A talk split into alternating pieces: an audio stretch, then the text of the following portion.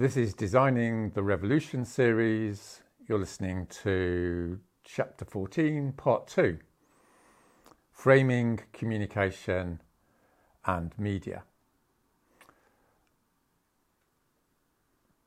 In the last episode, uh, talk, I ended it on a little bit of a theoretical note. So I'm mixing up the theory and practice here a bit.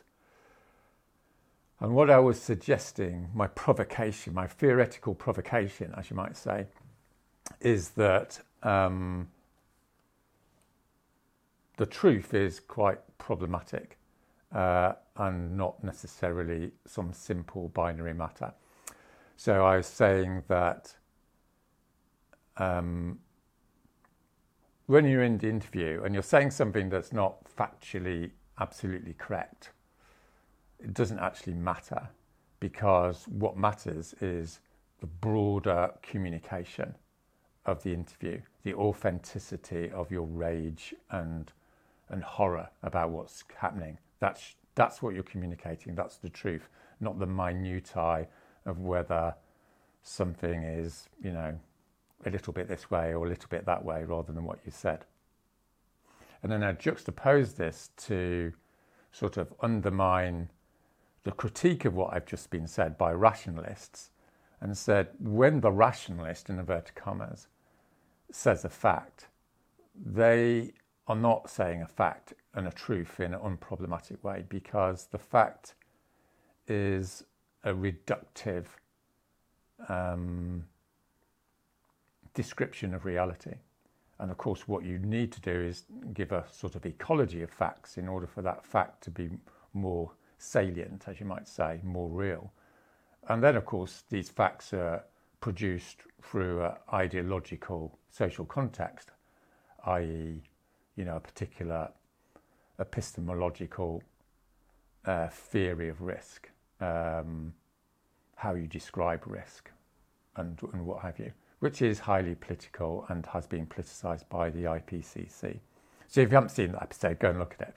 But obviously this is quite challenging, but it's central to our ongoing discussions in, in this series.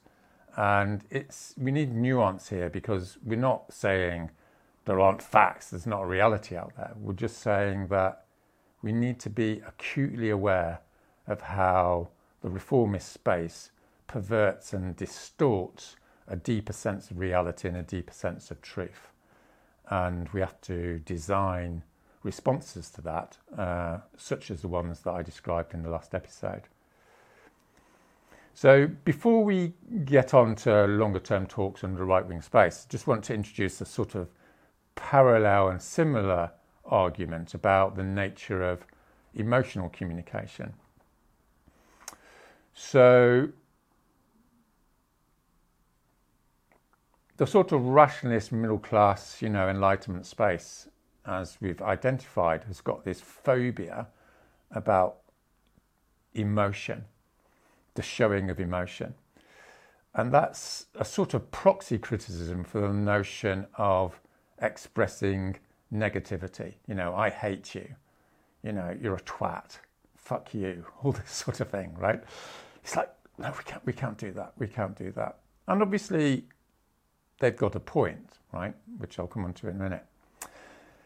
And in traditional non-violence theory, as it were, which is to a certain extent part of that rationalist culture of polite, um, polite conversation, as you might say, um, to my mind, over the last thirty years, and we'll be developing this in future episodes, I'm always saying that, aren't I? um, to my mind, there's been a a reconstruction of what nonviolent communication actually means, which is more psychologically robust. And what I mean by that is that the, the engagement we're in communicative aggression is arguably not, uh, not violent.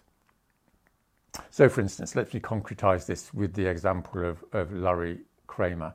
So Larry Kramer was, in my opinion, the most successful and innovative campaigner in the twentieth century, even more than Gandhi and Martin Luther King, in a certain way, right? I'm not than to, you know, push it necessarily. But that's on most days my opinion. And the reason for this is because you can see a certain authenticity and emotionality that was post mid twentieth century repression. What I mean by that is, if you look at, you can look at this on the on YouTube, if you look at a film called Love and Anger, I think it's, that's what it's called, he stands up in a university, stands up in a in a hospital consultation, you know, official professional space. And he just swears his head off and says, no one fucking knows what to do. And it's totally disgusting and I'm totally fucked off. And he's shaking and he's authentic and he's real, right? And I would argue he's full of love, right? Because he's intensely wants to stop his friends and people in the gay community dropping like flies in this disgusting uh, scandal of not being attended to by, by the health services because of prejudice against gay people and all the rest of it.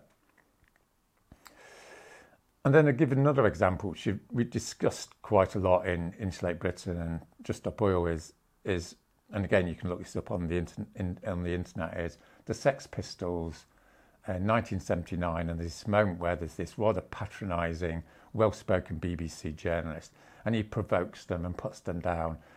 And I can't remember the exact details of how, how this ended up, but they ended up just swearing, just like fourteen-year-olds or something. And they were just saying, fucking cunt, fuck, fuck, cunt sort of stuff. And it caused this massive scandal because, you know, the B B C didn't allow this. This was in the days when it was like live and they couldn't censor it. And of course, the rationalist, non-violence, you know, Gandhian space is going to say, well, you know, that's really inappropriate and you're causing, you know, alienation and what have you. But how I would interpret it is, is what's going on there is not the words. What's going on there, the words are just a manifestation of a communication which is saying we're over being put down, patronised, being told we're idiots, and we're just going to go wild. Because what human nature does is human nature, an iron law of human nature is, if people are, don't get recognition, if they don't get love in the classical sense, if they don't get attended to, then they become destructive. And the destruction is a form of creativity, uh, which reflects the lack of recognition that they're receiving in, in the social space. So a certain therapeutic aspect to it. And the last, the last example here, and I don't have the link to it, I can't remember, but you can look up on YouTube like um, um, examples of black guys being interviewed in the late sixties. And what, what you see, you know, I'm stunned, straightening up when I say this, because I just remember how, how they come across. And they're just coming across as we're absolutely certain of what we believe. And this situation is beyond fucked. And we're going to change it. And you're not going to stand in our way. And we know what we're doing. And if you've got a problem, you can go and fuck yourself, right? It's like, it's like we are here and your days are over and we're over it. And it's just like, it doesn't really matter what they're saying. You know, some of it's quite incoherent from a university education point of view. That's neither here nor there. What, what the ambience is, is we're, this society's changing and, and, and there's this new zeitgeist, right? We're, we're having zero tolerance of all this racist bullshit. And, and all hell's going to break loose if we don't get our way because we're right and we know we're right and you know we're right. And it's like, you just end up after two or three minutes going, yeah, yeah, yeah, you know, I'm not listening to arguments. All I'm listening to is is this. Now, I'm not, again, throwing the baby out with the bathwater here. What I'm saying is, is, you know, obviously it can be overdone. And we've got this eight out of ten concept in action theory. You can have an eight out of ten concept um, in, in when we're talking about authentic, aggressive communication. Um, But the same can be said, like on the other side of the equation, a bit like what what is what is said about the truth. Like in emotional communication, there's, you know, in progressive circles, this thing called nonviolent communication. And when, when I was in those twenties, I actually found it very useful. And it generally rotates around this sentence, you know, when you do this, I feel like this, and I would request you change your behaviour to this, right? And it's a nice formulation, and it's got a lot going for it. And at the same time, like, there's something sort of deeply problematic. And what's deeply problematic about it is that it's flat. What it's saying is, if you just say this in your communication, then it means this. But as we've established, you know, that's psychologically literate. When you're speaking, you're speaking words, but you also got the tone, the, the pitch and all the rest of it. And then you've got the general ambience, you know, when I'm moving my hands and all this sort of thing. Uh, and so you've got all this antennae going, is this guy bullshitting or is he authentic? And the problem with this theory, at least in, in how, you know, it's probably more sophisticated with the guy who made it up. So it's got, but it's become more reductive that you say this and it'll be fine, which in a certain sense is right. But the problem with it is, what happens if you really hate the guy? What happens if you really hate the guy you're talking to? Um, and what usually, ref, what usually gets sort of corrupted into is, when you do this, I feel like that is problematic. This, you know, great middle-class university word, problematic. No, you don't find it problematic. You find it fucking crap, right?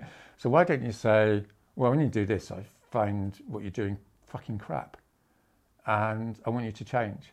Now, that that creates some authenticity in the communication. And the argument, of course, is that if you just do this flat version, this middle-class repressed version, then the actual the, the person listening to you knows that you're just bullshitting them, and actually you don't like them at all. And it'd help a lot if you just told them and had it out. Okay. So underlying this sort of problem, and, you know, for the record, I'm not saying there's a final resolution to this. What I'm saying is, is we need to be more pluralistic in our interpretation of how communication actually works in a holistic sense. And one of the biggest misinterpretations is, is between what you might call expressiveness and really, really meaning it. So this is similar to a juxtaposition between what you might call working class spe speech, working class speech and, uni and middle class speech, or non-university educated speech and university educated speech. Now, those are generalizations, okay, so I'm not, I'm not saying it's, a, you know, that's a simplification, obviously. But to simplify somewhat, what? What a lot of working class speech is doing is just being expressive. So what that means is, let's say a working class person says, I fucking hate you. They're not actually saying they hate you. They're not saying they hate you in some middle class, thought about it for ten days and, and that's your position for the next, for the next year.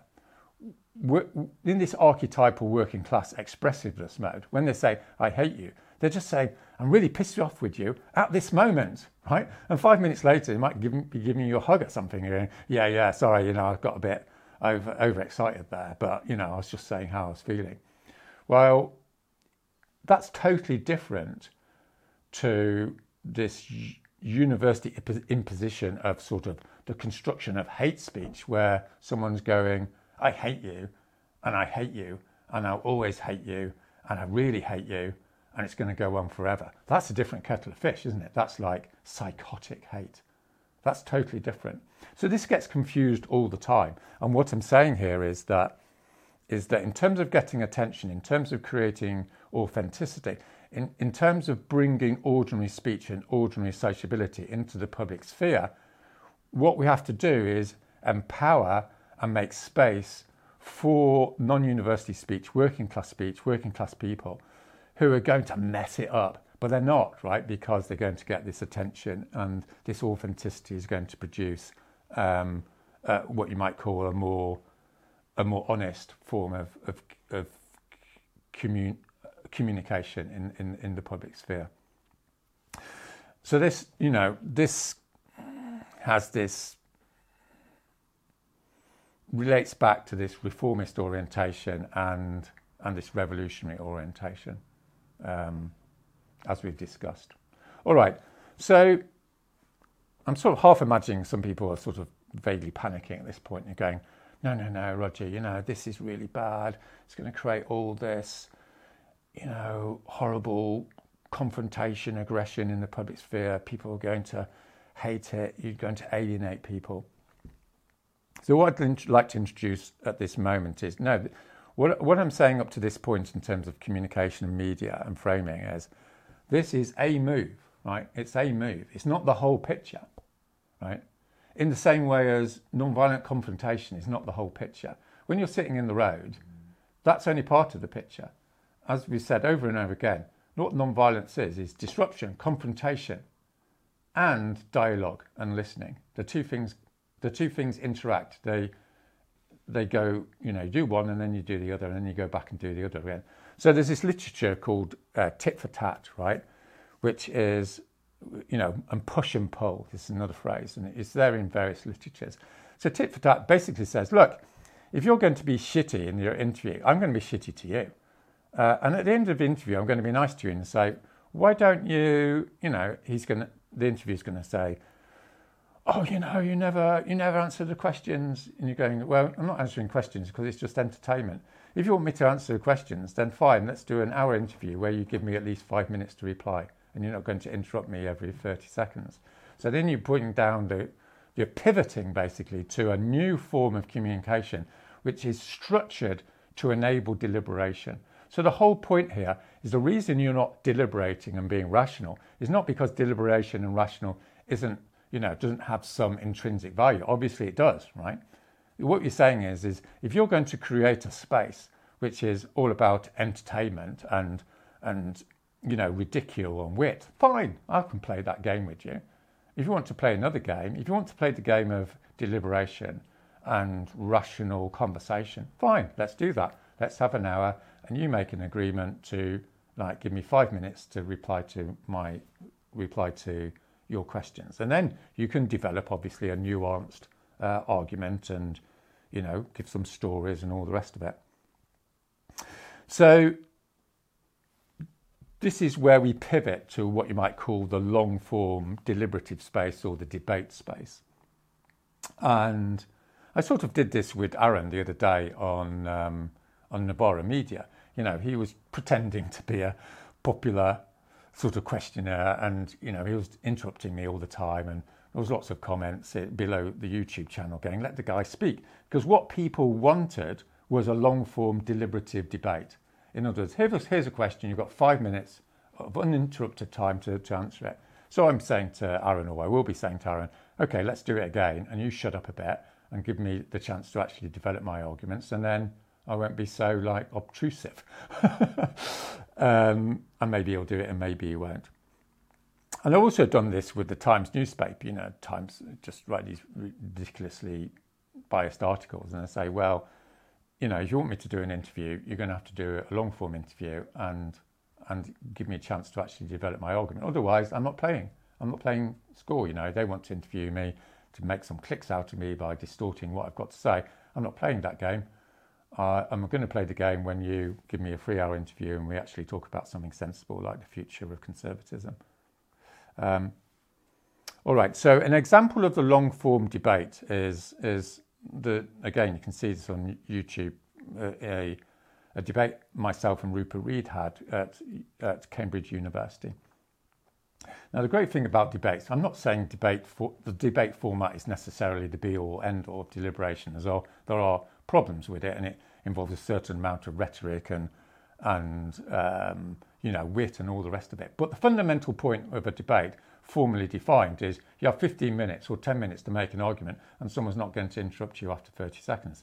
So what myself and Rupert did is we did quite a lot of research, obviously, on the climate. We had our facts, we had our arguments, we had our stories. He was going to talk about, you know, X X X, and I was trying to talk about Y Y Y, and we went into battle, and they put up against us, you know, these popular entertainer, witty people. But they couldn't get a grip on us because the format of the debate gave us plenty of time to, to formally produce all this evidence to say, you know, those young Cambridge University students have a, what's coming down the line is terrible, and they have a massive responsibility to step up into a revolutionary mode. Well, Rupert didn't say that, obviously, but I did.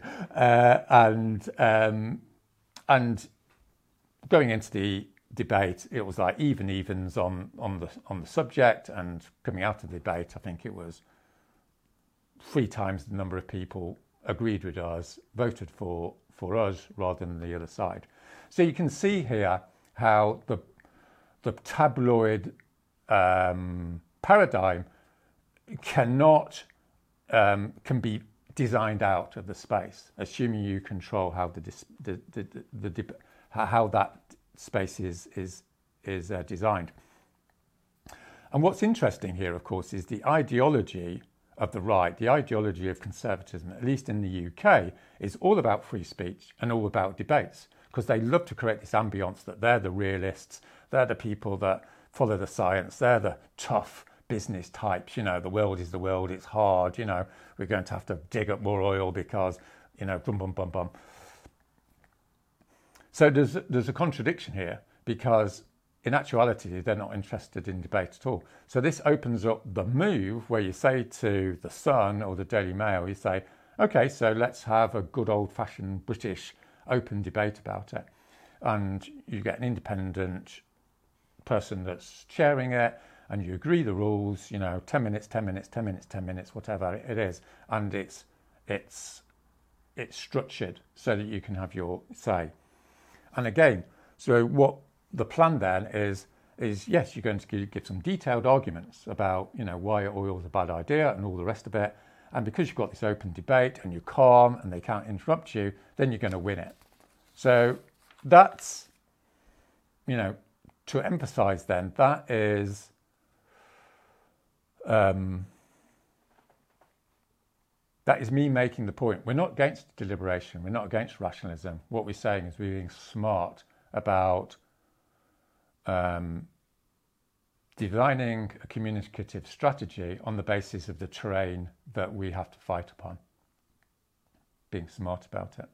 All right, so for the next um, for the next fifteen, twenty minutes, I'm going to look at a quite a different approach then, which is dealing with long-form conservative stroke right-wing media spaces. So notice this is long form. So there's variations on the theme, but there's quite a lot of spaces on YouTube, on the internet, where these right-wing, often sort of libertarian type podcasts and video shows, they bring someone in, and to give them credit, they're going, look, we're going to have a good hour chat, maybe an hour and a half chat. And um, you know, we're going to develop argument and all this sort of stuff, because a lot of the right likes this idea of argument because they think they're the rationalists, and, you know, maybe they are, maybe they're not. So before I get into the strategy about how to deal with this particular, you know, space of communication, I want to make the point that one of the catastrophic strategic errors of the left and the progressive space over the last thirty years has been this, this purist notion that you don't talk to the opposition. Because if you talk to the opposition, there's this irrational idea that you're therefore um, in somehow, somehow agreeing with them and, and consolidating them. But you're not. What you're doing when you go into a right-wing space is you've got an opportunity to do two things. The first thing is you're creating connectivity through these routines I'm going to go through in a minute. And if you remember the, what nonviolence theory is about, is, is this eight out of ten thing, that the whole reason civil resistance works is because you're polarising, but you're not over-polarising. We've got this really clear differential. It's not, you know, agree versus polarising. It's polarising versus over-polarising. Over-polarising being defined as a point at which people are not going to come back because they hate you so much. And this is the big downfall of, you know, violent strategies or secret, secrecy strategies. Polarising is absolutely essential. You need to wind people up. So what you're doing when you're going into the right-wing space as part of a larger strategy is preventing over polarization through the sociability of your simple presence at that moment in that space. So this is was the Harvey Milk uh, strategy that we've talked about a few times. The Harvey Milk, this gay guy, went into the evangelical churches where these horrible, you know, right-wing bigoted people were going to give him a really hard time and say insulting things, and he was just going to sit there and calmly and take it. But he wasn't taking it because he was being a twat, as it were. You know, he was taking it because he was being smart, because he knew that by being uh, calm, you, you, you there was this jiu-jitsu communicative sort of process where the observers were going, what the hell? They're just bullying this basically okay guy. Uh, so it, it creates this backfiring effect, and it creates a connection, of course, with all these Christians in these big churches, that people are going to be walking up the church going, oh, you know, I really want to hate this guy, but actually he was sort of okay. And that's the first element to prevent over polarization. The other, the other reason, it, the other reason it's a dumb move not to go on into these spaces is that the conservative case on the death project, you know, is just completely full of contradiction. Um, and it's a joy, basically, to sit there and go, you know, just point this out. It's, you know, what you're saying is really interesting, but it doesn't really make sense, as I'll come on to explain. So what we're doing here is, is this is very much an extension of this paradigm of sociability. You're coming into a space and you're creating this non-verbal connection, you're creating this connectivity and recognition, all the rest of it. And you're doing this through the, the, the opposite of what the other strategy was. This is, a, this is a not a confrontation strategy, this is a listening strategy. And the whole point is it's not one or the other, it's do this and then do the other and then do this and then do the other, push and pull. All right, so let's look, in, look at this, this in a little bit more detail. The paradigm to think about when you go into a right-wing space, and I often think this, like, this is what keeps me going, is to get up in the morning and think, the world is a bit like some madhouse and you're a psychotherapist, you know. You get up each morning and you go to the psychiatric hospital and there's people in there who you know are mad, and because you know they're mad, then you don't get emotionally disturbed by it because your expectation is they're mad, you know, without getting into what that definition is. But broadly speaking, you're expecting a whole load of crap, and because you're expecting it, you're okay about it. So similarly, like with a therapist, you've got someone coming in, they're standing, you know, they're sitting opposite you. You already know they're going to come out with a whole load of, of stuff, which probably makes no sense, is politically incorrect, which is, you know, undermines their self-esteem.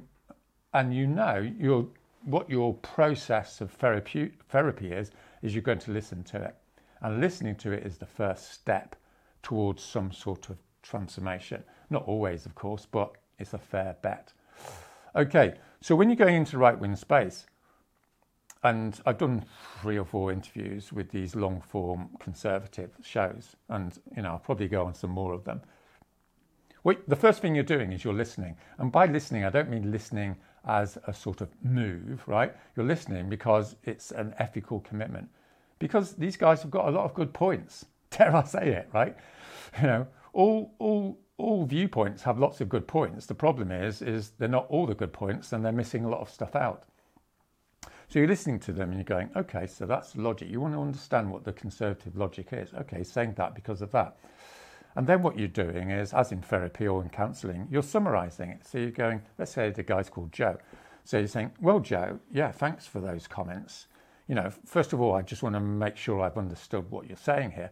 So what you're saying is, the reason why there's immigrants is because of this, and the climate is no problem because of this, and you know, people who go on the road are complete twats because of this. And I, and I can see what you're saying here because, and then you start to really connect with them by understanding their underlying frame um, and their underlying values. So the reason you think this is because you know, you think that this country is an is important and we need to keep it, you know, with one culture, because that enables everyone to work together and have solidarity. And we don't want im- immigrants because it undermines everything that you believe in in terms of stability and familiarity. And this is really important to you, you know, blah, blah, blah. And then you're talking about the values. So your values are, you know, a sense of place. Your family is important, your community. The community is where society should be based. Um, people should be able to do what they like because it's important that individuals have this sense of freedom, blah, blah, blah, blah, blah, right? And then you're going to say, so, you know, I don't know if I've got that right. I don't know. I mean, maybe I haven't. I don't know whether I've got that right. And he's going to, he, Joe's going to go, yeah, so, and he's going to get going again. He's not, he's not actually bothered. I've done this a few times. He's not actually, he doesn't really want you to answer his question. What he wants is to, to engage in the act of speech, to get all this off his chest. Um, and off he goes again. And I've done this with conspiracy theorists, like in public meetings.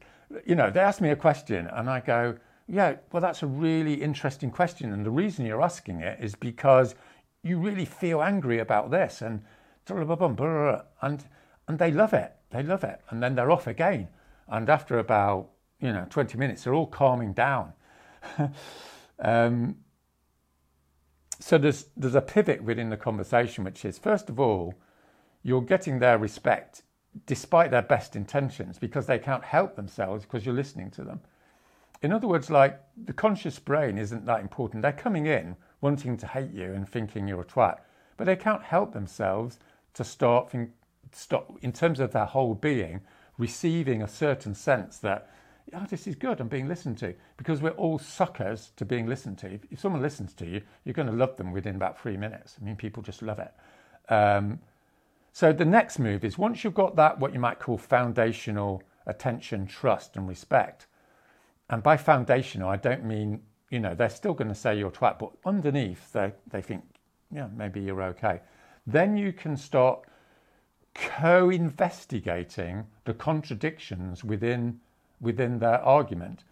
So you might say, well, you know, this is really important what you've just said. And, you use the word and, and there seems to be some problem here with this. I don't know, have you thought about that? So you've asked their question, using their name, by the way, saying, oh, Joe, you know. Or you can use the third person where you're going, well, I really see what you're saying, Joe. And some people might say, X X X. I don't know how you might respond to that. So you're not doing this ego confrontation where it's like, I think this, you think this, I think this, and you're wrong. It's more like, you're saying this, but other people out there are saying that. And because then the guy's thinking about people out there, which is a, a key design feature of constructive communication. So he's not getting angry with you, he's getting angry with people out there or that particular position.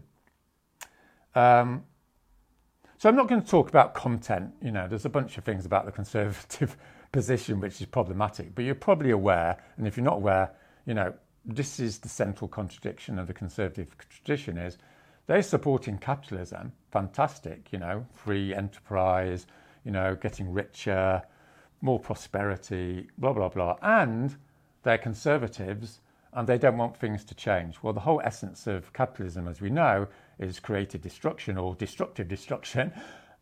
And so what's happening to family life? What's happening to the community? What's happening to, you know, the, the defending of the state when you've got the climate crisis, when you've got social breakdown, when you've got extreme inequality, when you've got globalization, when you've got corporate uh, corruption? And what you can bring out, of course, is this genuine, objective problem. You know, there's problems with the left-wing position as well, right? But the, the purpose here is not to come to some intellectual agreement. The purpose is, is to create an, a, a space of culture, a, a space of recognition and, and respect. And at the end of it, at the end of it, the audience is going to go, well, I still hate him, but you know, you actually brought up some good points there. Or you know, I still hate him, but actually he's an okay guy, and he was actually quite cheerful, because I tend to be quite cheerful with these right-wing people, because, you know, the, what they expect you to be is some sort of puritanical, you know, joy-killing Calvinist. So it's quite good to be quite light and breezy with them, insomuch as you're light and breezy, and I'm quite light and breezy in person a lot of the time, dare I say it, so that's fine with me. So, so in other words, it's the holistic interpretation of the communication, which is dissolving and confusing the the position and the and the self-confidence of, of the audience, and of course the person that's having the argument with you. So a little example on this, the um, the I went onto this show, and there's this guy from Kent, and you know, sort of working class ambiance sort of guy, and he had really clear things he was unhappy with in society, and he obviously wanted to promote me as some university educator twat sort of thing that doesn't know doesn't know how real life works, which isn't exactly true, in so much as I was a farmer for twenty years. But leaving that aside, you know, I use this approach. But the interesting thing at the end of it was he actually used my name. He said, Roger, blah, blah, blah, blah, blah. And it doesn't matter what the blah, blah, blah was. The fact of the matter is he used my first name. And what that meant was he was basically mates with me. You know, I, if I'd been more confident, I'd say, you know what, why don't I come down to Kent and we go to the pub and have a chat?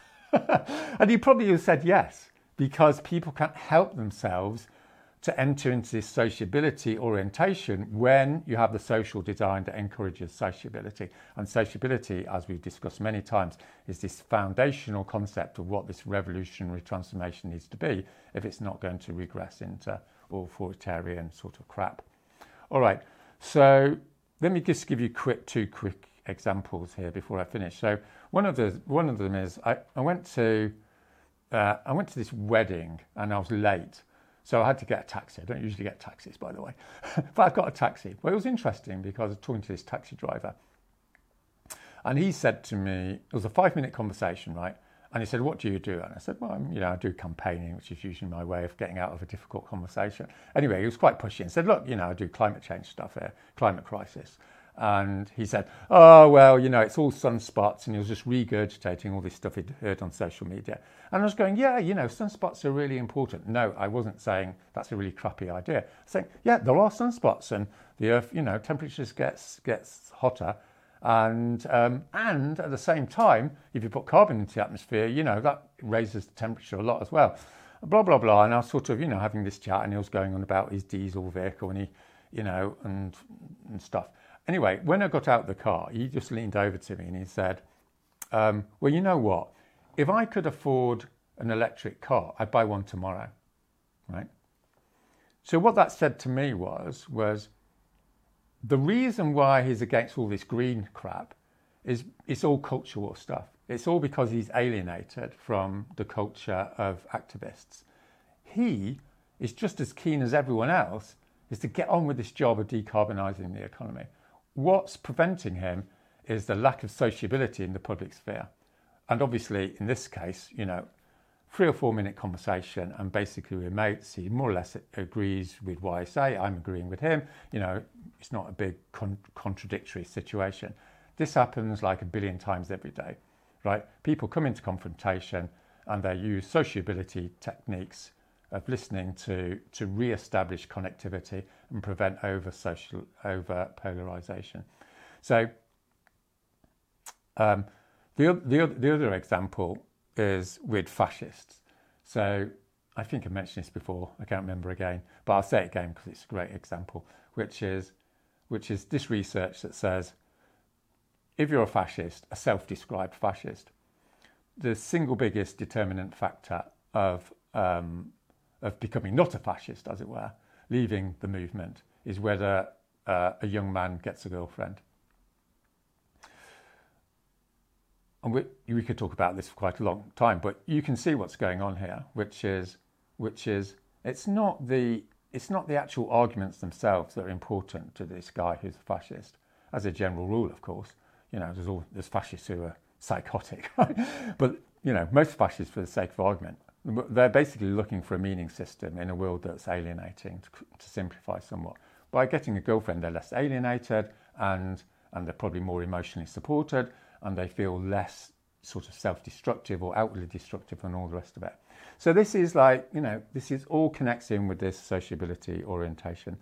And what it, what it, what it contradicts or counteracts is this left-wing negativity and this paranoid fear of social media.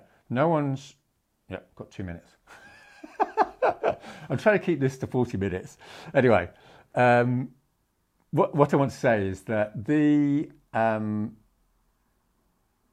yeah, I've got a good friend and he's, he's always saying to me, well, Rogers, Cambridge Analytica, and just this big right-wing billionaire social media thing, and it's tearing society apart and people hating each other and it's all reductive communication. And I'm going like, yeah, yeah, yeah, obviously.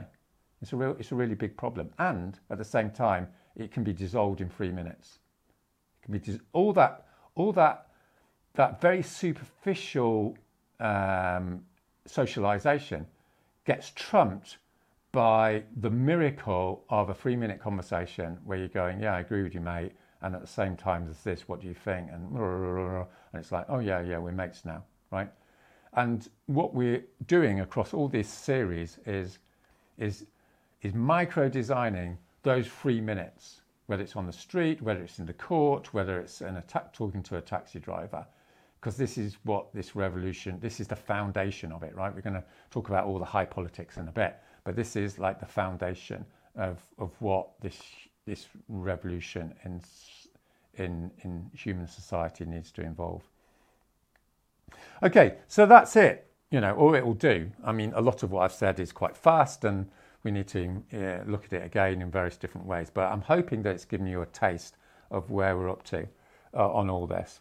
Um, so to summarise, we're using a confront confrontation approach, and then we're using a listening approach. We're using a push and pull approach. We're using tit and tat, tat sort of approach, like if you're going to be nasty, I'll be nasty. If you're going to be nice, I'm going to be nice, right? I'll be nice, and if you're nasty, then I'll be nasty, and you'll be nasty, right? You get, you'll get the, the, you know, people get the idea. Um, and the last thing I'll say is, obviously, what I've focused on in these last two talks is is the space of the of, of the of the interview, right? The space of the uh, YouTube uh, one-hour thing, the two to two-minute thing. Obviously, in terms of media and communication and framing, there's a this is part of a wider subject. For instance, like what you might call cultural production, you know, creating comedy shows, creating um, you know, music, culture.